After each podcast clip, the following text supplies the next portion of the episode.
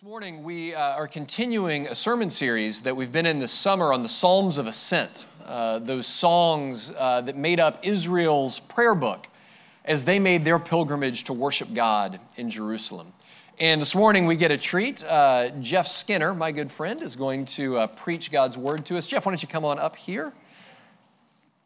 Uh, some of you have gotten to know uh, the Skinners, uh, lovely, lovely family that they are. Jeff, uh, in the spring, began leading our youth ministry, uh, our youth Bible study after the services here on Sundays. We'll continue to do that.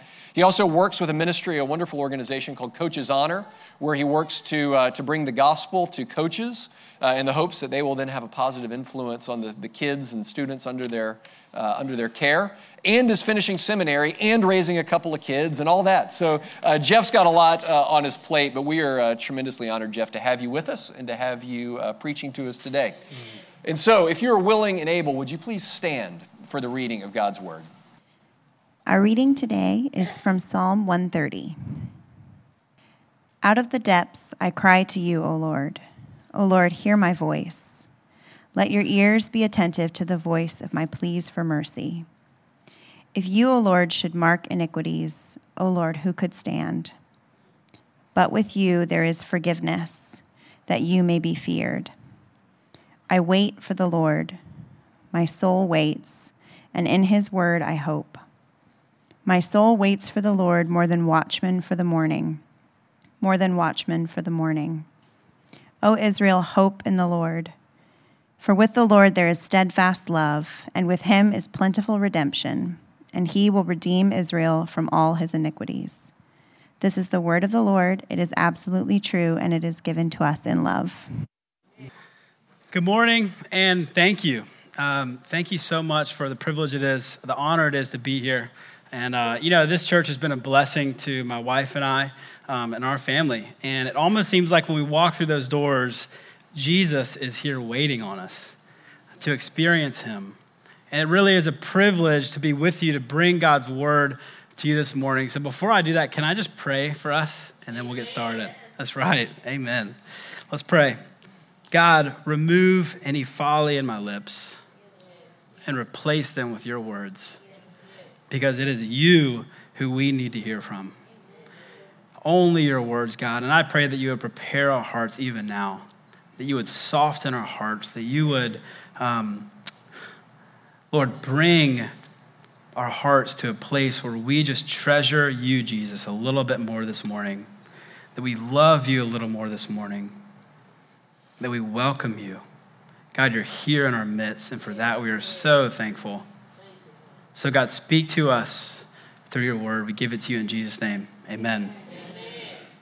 You know, at our previous church up in Virginia, whenever anyone got up to, to preach, they couldn't avoid this massive engraved emblem, like a, like a metal plate at the top of the pulpit.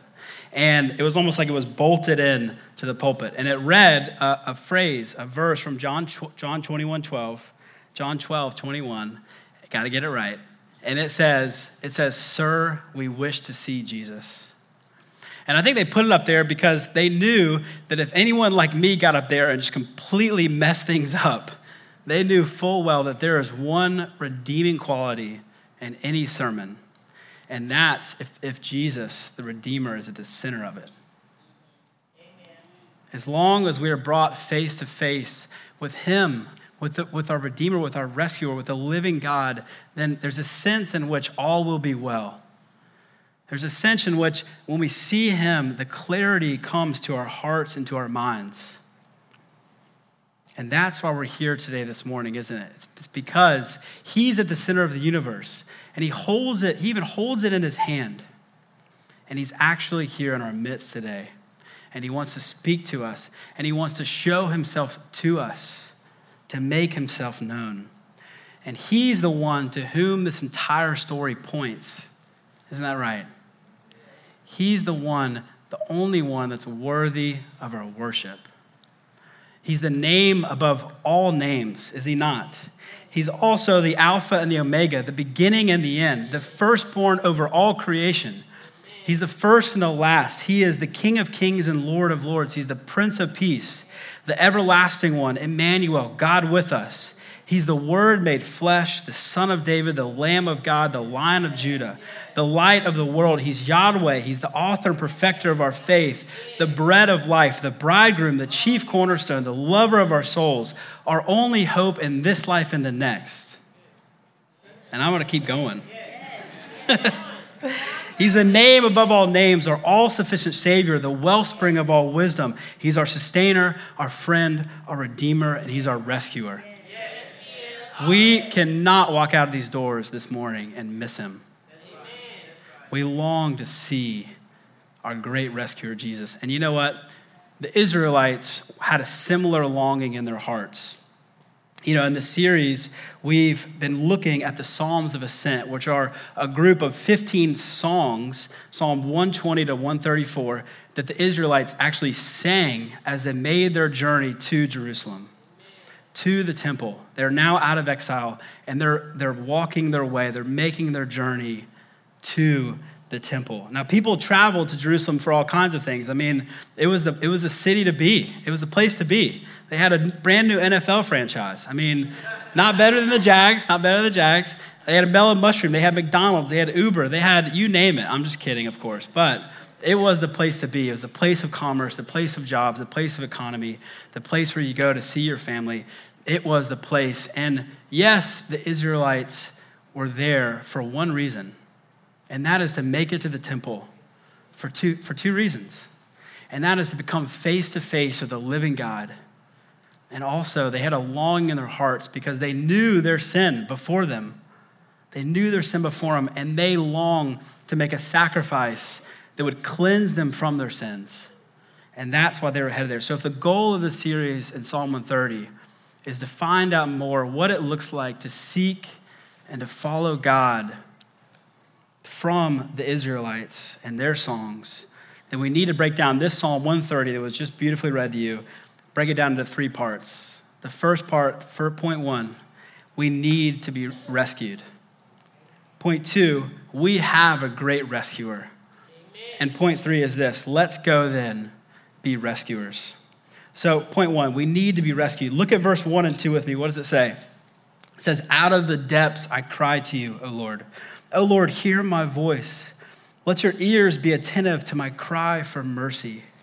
Clearly, the psalmist is in a pit of despair, uh, uh, not a physical, literal pit, but a spiritual one. He, this word, this Hebrew word for depths, means raging sea or chaos. It's the chaos that comes from the weight of our own sin in our lives. So, how did he get in this pit? How's he there? How's he experiencing this chaos? It's the guilt that he feels from his own sin. But you know, guilt actually can be a great thing as it reveals to us uh, this sting, right? The sting on our hearts and showing us our own sin, and then can move us to confession, repentance, and seeking God in that way. But what happens when guilt compounds? When it builds and it builds and it builds, and it, we go for a while without any repentance at all, then we find ourselves covered in it.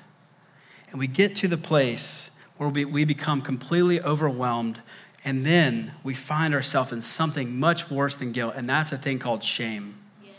You see, guilt, guilt we hold for a brief moment, but shame we wear like clothes. Guilt says, yeah, you messed up this time. But shame says, you're not worth anything. Guilt shows you your record of sins, your record of wrongs, and it points you to the forgiveness that God can have. But shame shows you your record of wrongs and it defines you by them. The nature of shame is to forget our true identity. And our true identity is how God sees us. Shame, honestly, guys, feels like living in a pit, completely removed from how God sees us and who we truly are. You know, when um, after our um, we had our first child, uh, it was Mother's Day rolls around, and we all wake up in the morning, and I completely messed up because I forgot to get a card, flowers, balloons from my daughter, five months old, to my wife, her mom. And I guess this whole concept of me writing a card on behalf of my five month old to her mom just like hadn't sunk in my 25 year old tiny brain just yet. But bottom line is, I really messed up. And I really hurt my wife. And what did I do in response? I did what any man does I tried to fix the problem. So I bolted in the car to Target and I grabbed any card I could find and I rip it off the shelf and I, I grabbed balloons and I grabbed flowers and I grabbed paint so I could cover my daughter's hand in paint and, and stick it on a bunch of things so it looks like I've been planning this for months. And we ended up celebrating that day. But the sweetest part that I'll never forget is the grace and forgiveness from my wife, Caroline. You see, as I'm scrambling in my car to Target, there's, I'm in the pit of shame. I'm it. And, and, and all I can hear is the voice that tells, that tells me, You're not enough. You are unqualified to be a father and a husband. Jeff, you should, I mean, I don't know what I, I was just, I need to run away. That's the only thing I thought. I just wanted to run away. But I was scrambling. I was experiencing that chaos, the raging sea, because the seas were getting more and more ferocious in my own heart. There was a restlessness in my heart. But the sweetest part of all was that forgiveness that came. That forgiveness that I needed so badly. Another way to look at this is imagine with me if there was an undeletable, permanent iPhone app that recorded our thoughts about other people throughout the entire day. I know, I know, I know. And then, and then at 9 p.m., when you put your phone beside you, it just would replay all your thoughts about other people, okay? And I don't know about you, that's, I'm terrified. I don't, I don't even want to share that. That's scary. That's just scary. So, that's just wrong. Thank God that it's not true. But the point is, the point is, is that if we had anyone else live inside our heads for a week, we would know that we are messed up and I need a savior. I need a rescuer. Amen. So, before we get to that, we're in this pit together, aren't we? We know we need to be rescued, but how do we often go about rescuing ourselves? How do we often do this? You know what I think what most of us do? We just demand a little bit of relief. We just demand a little bit of relief. We rationalize it away. We're no, we know we're guilty, but we immediately blunt the edge of our confession by pointing out all the faults of those around us. Or we relativize it. We, everyone is doing the same thing. I'm not that bad. Or we deny it. We simply refuse to admit its existence. And we try and push down the pain through our own addictions. You see, we remain in the pit when our demand for relief is louder than our cry for a changed heart. Let me say that one more time because I need that from my own heart this morning. We stay in the pit when our demand for relief is louder than our cry for a changed heart. You see, we can seek a few ways to get relief for a moment, but there is only one who will bring rescue the rescue that our hearts need the most. And the psalmist doesn't go the way of shame, he goes the way of taking his guilt to God and seeking forgiveness. That is the way out. He says, let's read it. Listen, listen to my cry for mercy.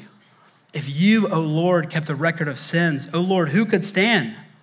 But with you there is forgiveness. Therefore you are feared. And then later in verse 7, and with you is unfailing love, and with him is full redemption. So, if we know we need to be rescued, that's point one. Point two, we learn that we have a great rescuer. Look at, um, how do we know this true? Look at, look at verse three with me. If you kept a record of sins, if you kept a record of sins, who could stand? It doesn't say, since you keep a record of my sins, then there's no way I can stand. That's not what it says. It says, if you kept. Here's the hope the hope is if you kept. You see, friends, if you believe in Jesus this morning, I want you to know that there is only one record that God keeps, and that's the record of his perfect son, Jesus Christ. That's what gets us out of the pit. Shame says, look at your own, look at your record of sins. You are that. You are them. But God comes us to us in Jesus and he says, I am not a record keeping God. I give you the perfect record of my son Jesus. You know, the Israelites brought sacrifices to the temple because they had a similar longing in their hearts. They wanted to be redeemed, to be forgiven of their sins. But they knew that the lamb that they brought only pointed to a greater lamb, the greater sacrifice that is to come. And that's the lamb that, that John the Baptist himself, John 121, he says, Behold, the Lamb of God who comes away to take away the sins of the world. He called it. He said, This is the one. He identified him, the one. Don't get me wrong, God knows our sins. He does. You know, grace isn't cheap, though sometimes we make it out to be. But He doesn't pin them on us. If we have our faith in Him, He doesn't pin them on us. He, he nailed them to His Son, Jesus Christ. He nailed them to His Son, and Jesus couldn't stand. He couldn't stand. Jesus took on our record on the cross, which reads, Condemned sinner in order to give us his record, which, which reads, the righteous one. How else do we know? How else do we know that we have a great rescuer? Look at verse 7 with me. It says, With you is full redemption. Mm. This shows us that God is a God of redemption. He wants to take the broken pieces of our life and to make a beautiful mosaic that, that speaks to His glory, His majesty, His redemption over us, His redeeming power. He wants the glory, He deserves the glory for that. And He longs to see redemption happen in our lives. He longs to move us out of darkness into His marvelous light you know, all over the news, a group of, you, you probably heard it, a group of 12 uh, young teenagers uh, in Thailand um, lived and were trapped in this cave for over two weeks. I think it was like 21 days in complete darkness. And as much as they might have clawed or, or pried or, or yelled their way out, um, the, the, the entrance was completely sealed. They couldn't get out, it was impossible. So the impossibility of them getting out in any way was just looming all the more as they lived in complete darkness. Then it took a team of professional scuba divers and amongst other people who knew the network of the caves to, for them to dive in three miles and miles away from where they were in these tiny little canals about a shoulder width wide to swim up to where these kids were to bring them food and to teach them how to swim and then for the kids to follow them back, to bring them oxygen tanks, and for the kids to follow them back to rescue every single one of them. And they did this voluntarily. They did this completely risking their own lives.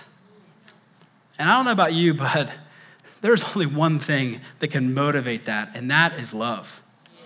That is love. That is a, a, love that's a redeeming love that longs to take someone that they know full well is in darkness and to bring them out into the light.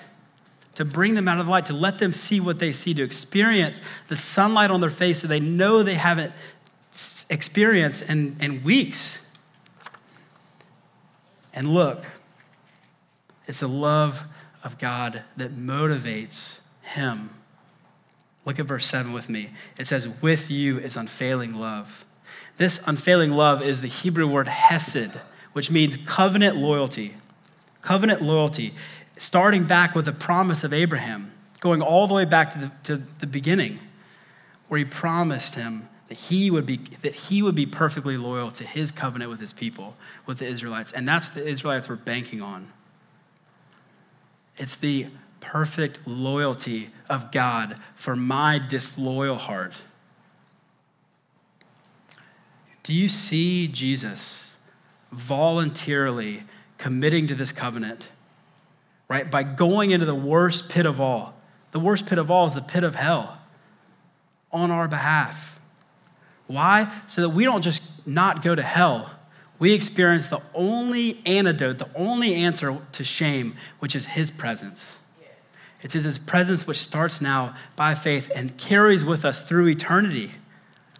It's his presence. It's this daily presence in our life, this Hesed covenant, I'm loyal to you presence in our lives that heals our shame. It's this unfailing love which says to us, You are mine, you are mine. There is nothing that you can do to separate my love from you. Your name is written on the palm of my hand. My thoughts for you are precious, and they outnumber the grains of sand. What? What? Have you ever gone to the beach and just held out a, a handful of sand? Just imagine that with me. My thoughts for you are precious, and they outnumber the grains of sand. Shame says, not a chance.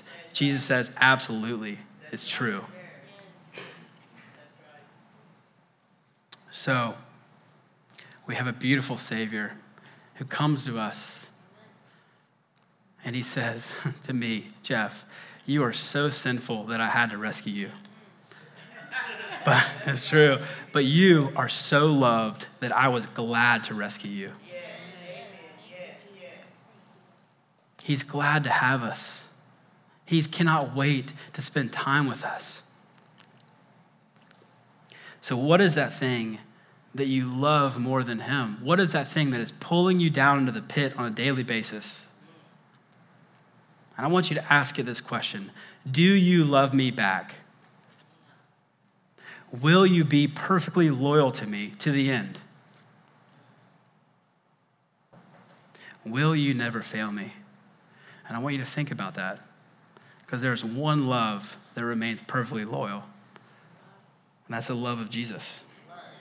While that soccer team was down there, there was another thing that they were doing a lot of, and that is waiting.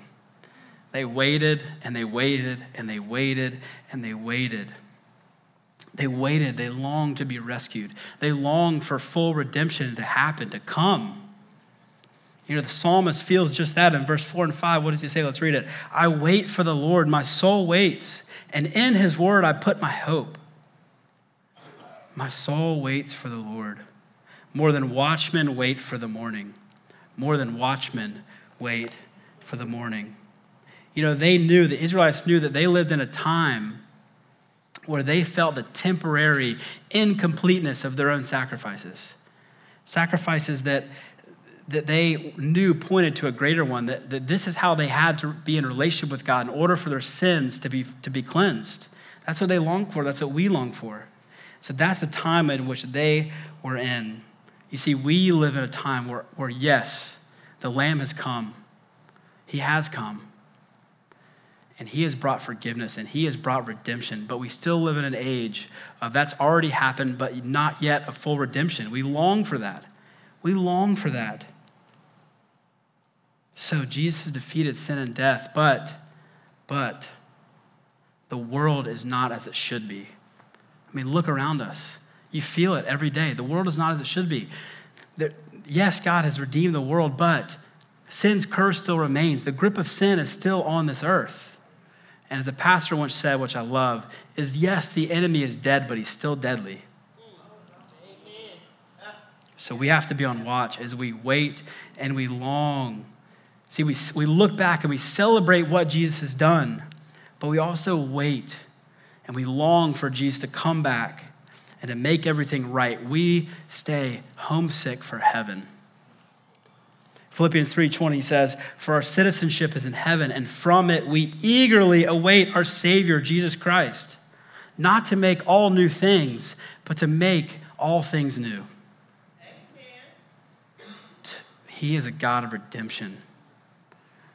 And I promise you, he promises us that redemption will come. So, we need to be rescued too. We have a great rescuer.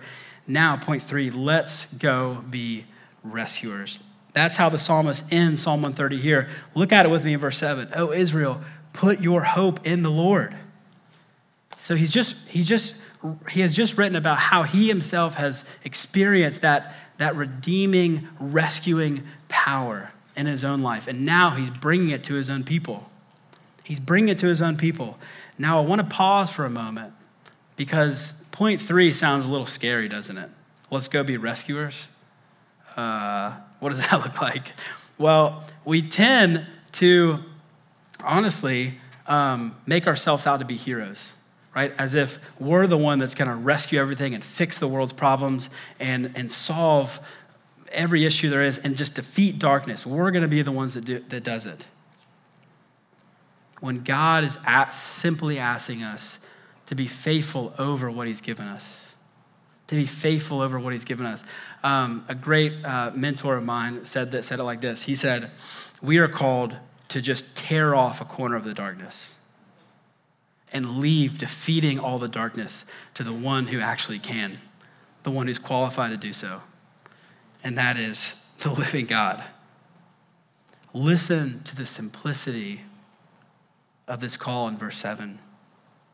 All he did was open his mouth and say, Put your hope in the Lord. Put your hope in the Lord. God invites him God invites us daily to join him in his work of redemption, but he wants us to leave all the heavy lifting up to him. You know, my, my daughter Ruthie loves, she's three years old, and she loves to help me take out the trash. I don't know why. She's like, me and daddy, let's rock it. Okay? So, so here's what this looks like, all right? So I um, push all the trash down in the bag, and I cinch the knot tight, and then I pick her up in my arm and I like pull up the trash, you know, slowly but surely until it releases out of the can. And then we walk out the door and I'm holding her in my hand. And then I kind of open the door, maybe with like a foot or like my hand. And then we walk out to the trash can. And I put her down and open the can. And, and here's where she comes in she just puts her hand for a half a second on the side of the, tra- side of the trash bag and just does this. That's it. That was her part. Literally, and smiling ear to ear, so excited as if she's doing it all. She's just loving every minute of it. And isn't it funny? Isn't it funny that that's what God calls us to? leave the heavy lifting up to Him. He's shown us He's already done most the heavy lifting by what Jesus has already done for us. He's, he is asking us to play a small part in this work of redemption by being faithful over what He has in front of you. And that, in one small way, is through our relationships. So, for you adults, what does this look like? Um, hey, you want to come over for dinner? Um, I can make some mean barbecue chicken. You know, Hey, the Jags are playing at three. You want to come watch it? Hey, I'm going to Target. Do you, do you want to come with? Hey, I'm going to get my nails done. You want to join in? Um, it's as small as that. For you teenagers, my mom just made a big Costco run and got some Doritos. You want some? of course, who would turn down Doritos? Doritos are amazing.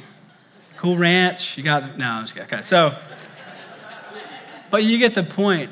You get the point. Because here's, here's the deal there's so much power in friendships without any agendas attached or strings attached to them.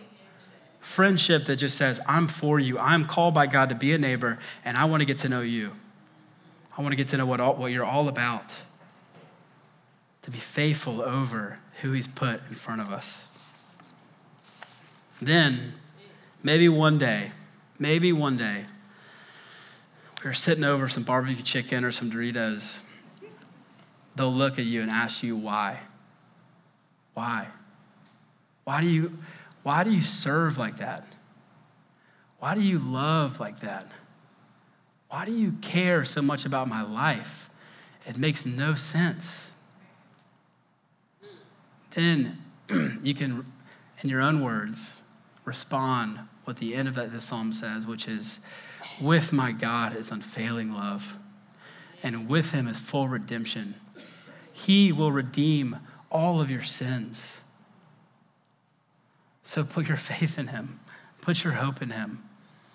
And you can say, I can't really describe it, but I have tasted the rescue of grace. And it just so happens that it changes everything.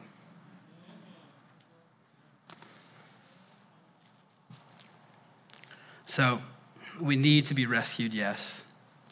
We have a great rescuer, yes. Now we are freed to go be rescuers. Amen. Amen. Amen. Let's pray. Jesus, we came here to see you, to savor you, and we have. But we wish to see more of you in our lives. In our lives first, and then may it spill out into the way that we love around us. That we may testify to the rescue of grace because your grace truly has come into our lives and has rescued us. So we look to you daily for this. And I pray for my friends this week. I pray, God, that we would bring this deeper into the corners of our hearts, that we may know you, treasure you, Jesus, and share your amazing love. We thank you for it in Jesus' name. Amen.